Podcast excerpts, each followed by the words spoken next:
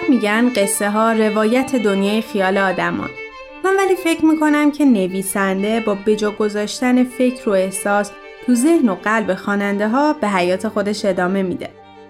تعمق روی احساس و افکار خودمون موقع شنیدن یا خوندن یک اثر و تحلیل شخصیت و اتفاقی داستان دو تا فایده بر ما دارن.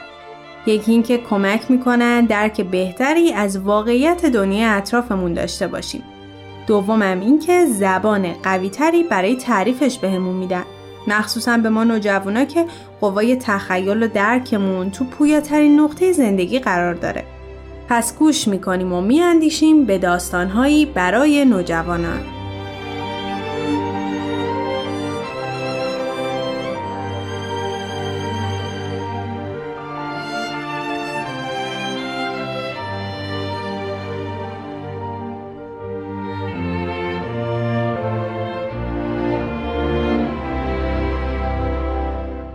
برداشتی آزاد از کتاب عقل و احساس اثری از جین آستن. قسمت چهارم. النور گریست برای خودش که درگیر محبتی امکان ناپذیر شده بود. برای ادوارد بیچاره‌ای که در دوران ناپختگی خود را گرفتار کرده بود. چهار سالی که به شخصیت ادوارد شرافت و دانش افزوده بود برای لوسی خودخواهی و بتالت و بیسوادی برمغان آورده بود. فکر آن که خودش هیچ عمل نادرستی مرتکب نشده که لایق این دلشکستگی باشد النور را آرام کرد و می‌دانست به مرور زمان به آرامش خواهد رسید. اما سرنوشت ادوارد چه بود؟ النور به خوبی می‌دانست که صحبت با مادر و خواهرانش نمی‌تواند کمکی به او کند. می‌دانست که ادوارد را سرزنش خواهند کرد. او به تنهایی قوی تر بود. پس از آن که با موضوع کنار آمد تصمیم گرفت از لوسی در مورد جزئیات رابطهش با ادوارد بیشتر بپرسد شبی سرجان قایب بود های دیگر مشغول به ورق بازی بودند ماریان قطعی را با هیجان می نواخت و برای لوسی و النور امکان مکالمه خصوصی فراهم شد. النور موضوع را پیش کشید. اعتمادتون کنجکاوی منو توجیه می‌کنه. مایلم بیشتر در مورد جریان نامزدیتون با آقای فررز بدونم. مطمئنم که خیلی بعد از گفتن رازتون به من خیالتون راحت شده. ممنونم که یخو شکستید. اون روز توی رفتارتون سردی احساس کردم. امیدوارم ناراحتتون نکرده باشم. به هیچ وجه. شرایط شما مایه تأسفه. حاضرید خیلی سال صبر کنید؟ برنامهتون چیه؟ منتظرید خانم فررز بمیرن؟ خانم فررز خیلی زن مقروریه. به محض شنیدن واقعیت همه چی میده به رابرت. که مقرور متوهم. ادوارد فقط دو هزار پوند داره که مال خودشه. غیر از اون کلا به لحاظ مالی وابسته به مادرشه. من مشکلی با بیپولی ندارم اما به خاطر خود ادوارد حاضر نیستم تصمیمی بگیریم که به ضررش باشه. و البته به خاطر خودتون وگرنه بیقرزیتون با منطق جور در نمیاد. یه فکر جدید البته اومده توی سرم. حتما می‌دونید که ادوارد کلیسا رو ترجیح میده. مطمئنم شما از سر دوستیتون با ادوارد و علاقتون به من حاضرید برادرتون رو راضی کنید که سمت کشیش نورلند رو به ادوارد بده. من هر کاری از دستم بر بیاد برای نشون دادن دوستی و احترامم به آقای فررز انجام میدم. اما دخالت من توی این مورد لازم نیست چون ادوارد برادر فنیه. کاش همه چی رو تموم می‌کردم. انقدر به قضاوت شما اعتماد دارم که اگه به هم بگید بهتره تمومش کنم همین حالا این کار رو می‌کنم. در این مورد حرفی نمی‌تونم بزنم چون شما نهایتا کاری رو انجام می‌دید که مطابق میلتونه. النور از عدم صداقت لوسی خجالت کشید. متوجه شد که هیچ گونه محبت خالصانه ای در این رابطه چه از طرف ادوارد و چه از سمت لوسی وجود ندارد. پس از آن گفتگو هر نامه ای که از ادوارد می رسید لوسی به النور خبر می‌داد. لوسی خود را پیروز می‌دید و النور نمی‌خواست به این احساس او بالو پردهد. بنابراین هر گفتگویی را به سرعت خاتمه می‌داد. خانم جنینگز بخشی از زمان خود را در خانهاش در لندن سپری می کرد و یک روز از النور و ماریان دعوت کرد تا او را همراهی کنند. ماریان، النور، خوشحالی ماریان زاید الوصف بود. ماما I should prefer to stay in Devonshire, Mama. با آنکه النور مایل نبود برود از عبای بینزاکتی های احتمالی ماریان با خانم جنینگز ناچار شد بپذیرد To town you shall go. بدین ترتیب در کالسکه خانم جنینگز به سمت لندن حرکت کردند. ماریان یک کلمه هم با خانم جنینگز در تمام مسیر صحبت نکرد. النور مسئولیت همصحبتی با خانم جنینگز را به عهده گرفت. پس از سه روز به لندن رسیدند و اتاقی در اختیار النور و ماریان قرار گرفت. یک نقاشی به دیوار اتاق آویخته شده بود که تنها نشان افتخار شارلوت از گذراندن هفت سال در بهترین مدرسه لندن را نمایش می‌داد. شارلوت پالمر دختر کوچکتر خانم جنینگز بود. ماریان یادداشتی خطاب به ویلوبی نوشت و تمام عصر منتظر آمدنش بود. You might as well come away from the window, my dear. He won't come any sooner. کسی در زد. Unnoticed. ماریان سر از پا نمی شناخت. به طرف در رفت و کلونل برندن وارد شد. Uh, Colonel Brandon, ma'am. همان لحظه ماریان شک زده از اتاق بیرون رفت. Oh, excuse me. Is your sister ill, Miss Dashwood? کلونل برای سلامتی ماریان ابراز نگرانی کرد.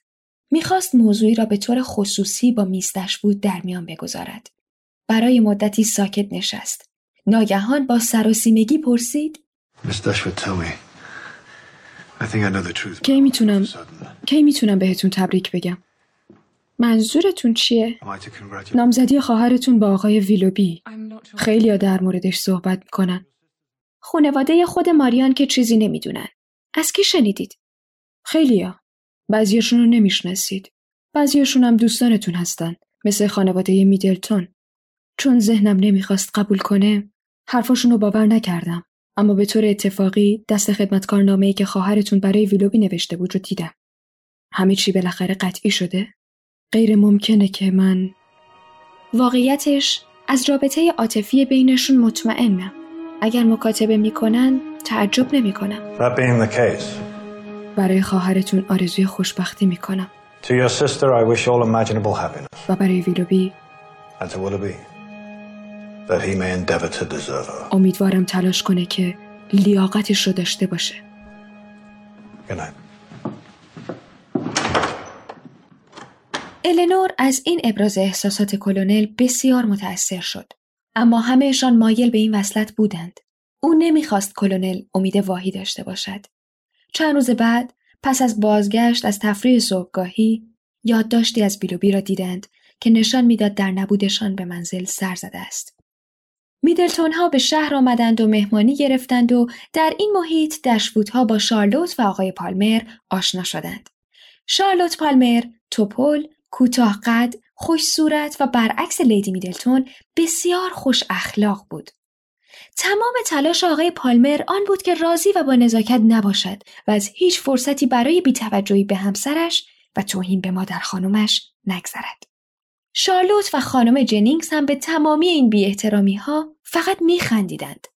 النور از سبکسری خانم پالمر در حیرت بود و از اینکه چرا آقای پالمر سعی می کرد بی ادبتر از آنچه واقعا بود به نظر برسد. آقای پالمر بدخو بود زیرا مانند تعداد زیادی از همجنسهایش فهمیده بود که گرایش به خوشگلی باعث شده شوهر یک زن بسیار احمق باشد. به همین دلیل تلاش می‌کرد با تحقیر دیگران برتریش را نسبت به آنان نشان دهد. النور می‌دانست که این اشتباه در بین مردان عاقل متداول است. همچنین دریافت که تغییر مکان در طبیعت افراد تأثیر چندانی ندارد. سرجان طبق معمول 20 جوان را برای رقص دور خودش جمع کرد. این که شوهر لیدی میدلتون در برگزاری یک مهمانی بین روستا و لندنی که در آن بسیار آبروی آدم در خطر است تمایزی قائل نمی‌شد مورد تایید او نبود. خانم جنینگز به دشبوتها گفت که ویلوبی هم به مهمانی دعوت شده بوده و می‌دانسته که ماریان هم حضور خواهد داشت.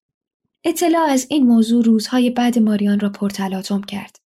النور در نامه‌ای به مادرش وقایع را شرح داد و از او خواست که جزئیات رابطه را جویا شود چرا که وضعیت سلامتی ماریان نگران کننده بود. شبی دوشیزه دشبوتها به همراهی لیدی میدلتون به یک مهمانی رفتند. سالن شلوغ و گرم بود. نشستند. ویلوبی همانجا بود. مشغول گفتگو با یک خانم شیکپوش ماریان و النور را دید اما به صحبتش ادامه داد. النور به ماریان نگریست. چهره ماریان روشن شد. ویلوبی را با لحنی پر عاطفه صدا زد و دستش را به سمت او دراز کرد. ویلوبی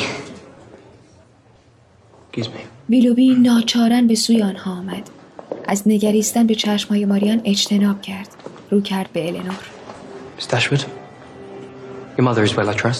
احوال خانم دشفود را جویا شد. پرسید چه مدت در شهر بودند. سردی لحن ویلوبی زبان النور را بند آورد صورت ماریان قرمز شد How long have you been in town? Good God, Willoughby, what is the meaning of this? خدای من ویلوبی چه شده؟ نامه همو نگرفتی؟ با هم دست نمیدی؟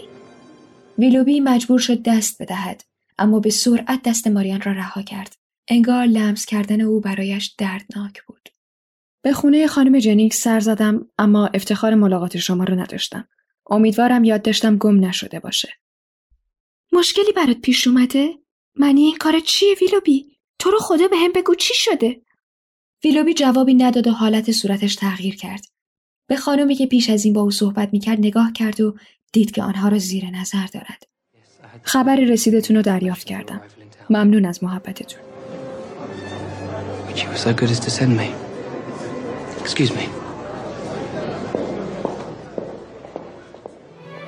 با عجله رفت. به خانم همراهش پیوست و سپس جمع را ترک کردند.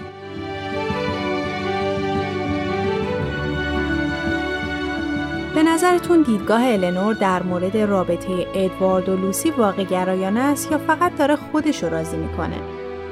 در مورد پالمرها و میدلتون ها چی فکر می‌کنید؟